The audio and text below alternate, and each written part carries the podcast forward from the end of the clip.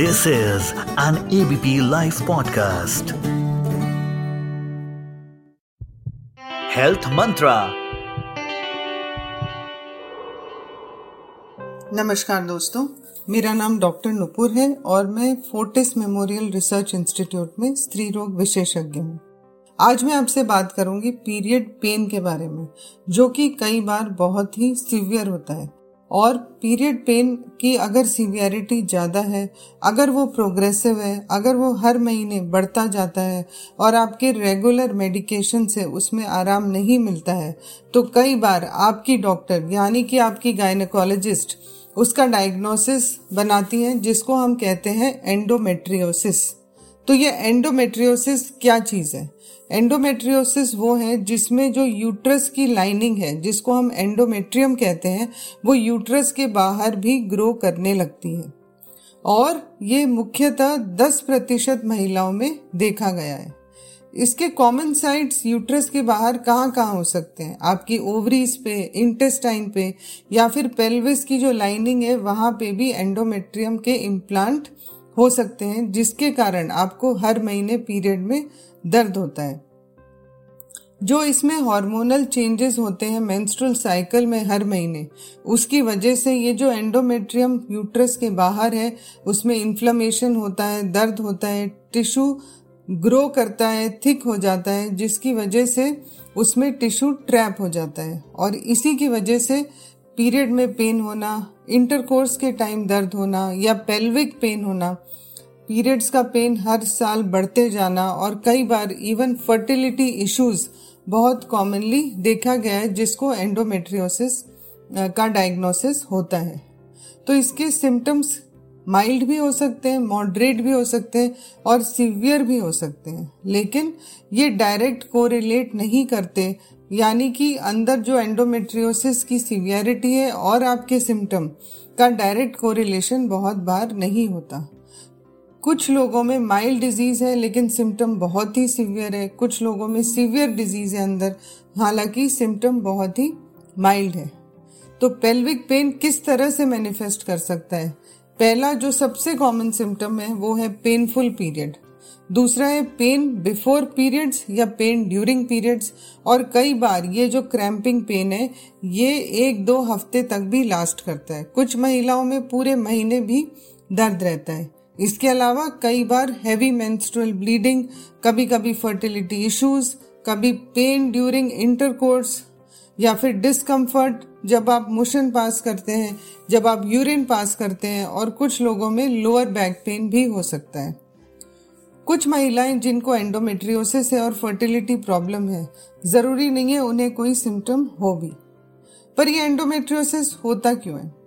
Endometriosis का मुख्य कारण अभी तक किसी को एग्जैक्टली exactly नहीं पता है। जब एंडोमेट्रियम की लाइनिंग यानी कि यूट्रस की लाइनिंग हर महीने शेड होती है यूट्रस से जो सर्विक्स और वेजाइना से बाहर आती है, जब यह एंडोमेट्रियम लाइनिंग शरीर के दूसरे भाग में कहीं पर भी पड़ी है और यूट्रस के द्वारा कई बार फेलोपियन ट्यूब से पेल्विस में भी चली जाती है। तो इसकी पहली थ्योरी जो है, जिसको हम कहते हैं रिट्रोग्रेड मेंस्ट्रुएशन मतलब जो बहाव है मेंस्ट्रुअल साइकिल का, वो ट्यूब के द्वारा आपके अंदर पेट में चला जाता है। दूसरा कारण, कुछ हार्मोनल चेंजेस होते हैं, जिसकी वजह से ये हो सकता है।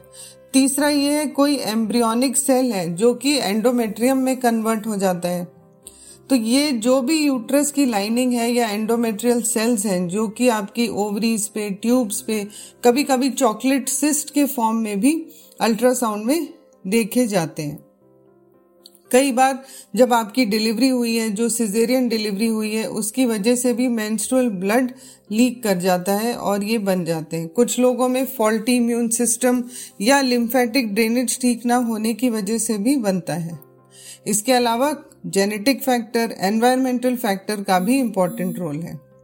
तो यदि हम इसके ट्रीटमेंट की बात करें तो एज सच इसका कोई क्योर नहीं है। आपकी डॉक्टर आपके सिम्टम के बेस पर आपका इलाज करेंगे। तो फ़र्स्ट लाइन ट्रीटमेंट क्या हो सकता है? फ़र्स्ट लाइन ट्रीटमेंट है मेडिकल ट्रीटमेंट जिसमें हम दवा देते हैं, जो कि माइल्ड पेन किलर हो सकते हैं। कुछ लोगों में जिनमें फर्टिलिटी इश्यूज़ है, उसका ट्रीटमेंट अलग से प्लान किया जाता है।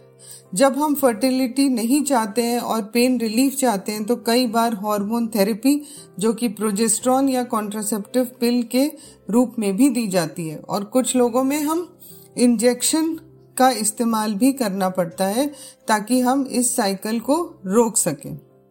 अगर हम सर्जरी की बात करें तो यूजुअली कंजर्वेटिव सर्जरी आपका डॉक्टर आपको ऑफ़र करेंगे, जिसको हम कहते हैं दूरबीन की जाँच, यानी कि लेप्रोस्कोपी जिसमें छोटे छोटे इंसिशन आपके एब्डोमेन पर बनाए जाते हैं, दूरबीन से अंदर देखा जाता है, और जो एंडोमेट्रियम इम्प्लांट दिखाई देता है, उसको जला दिया जाता है। फर्टिलिटी के लिए अगर आपको चॉकलेट सिस्ट है तो उसको भी सिस्टेक्टमी या एक्सेशन से ट्रीट किया जाता है।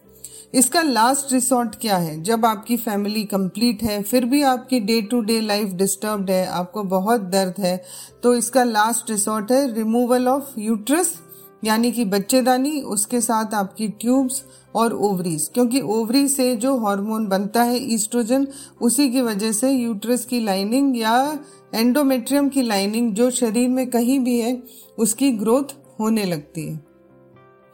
तो आज के लिए इतना ही।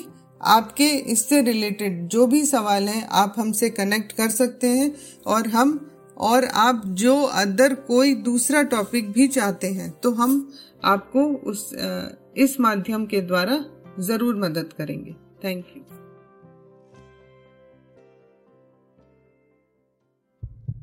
health mantra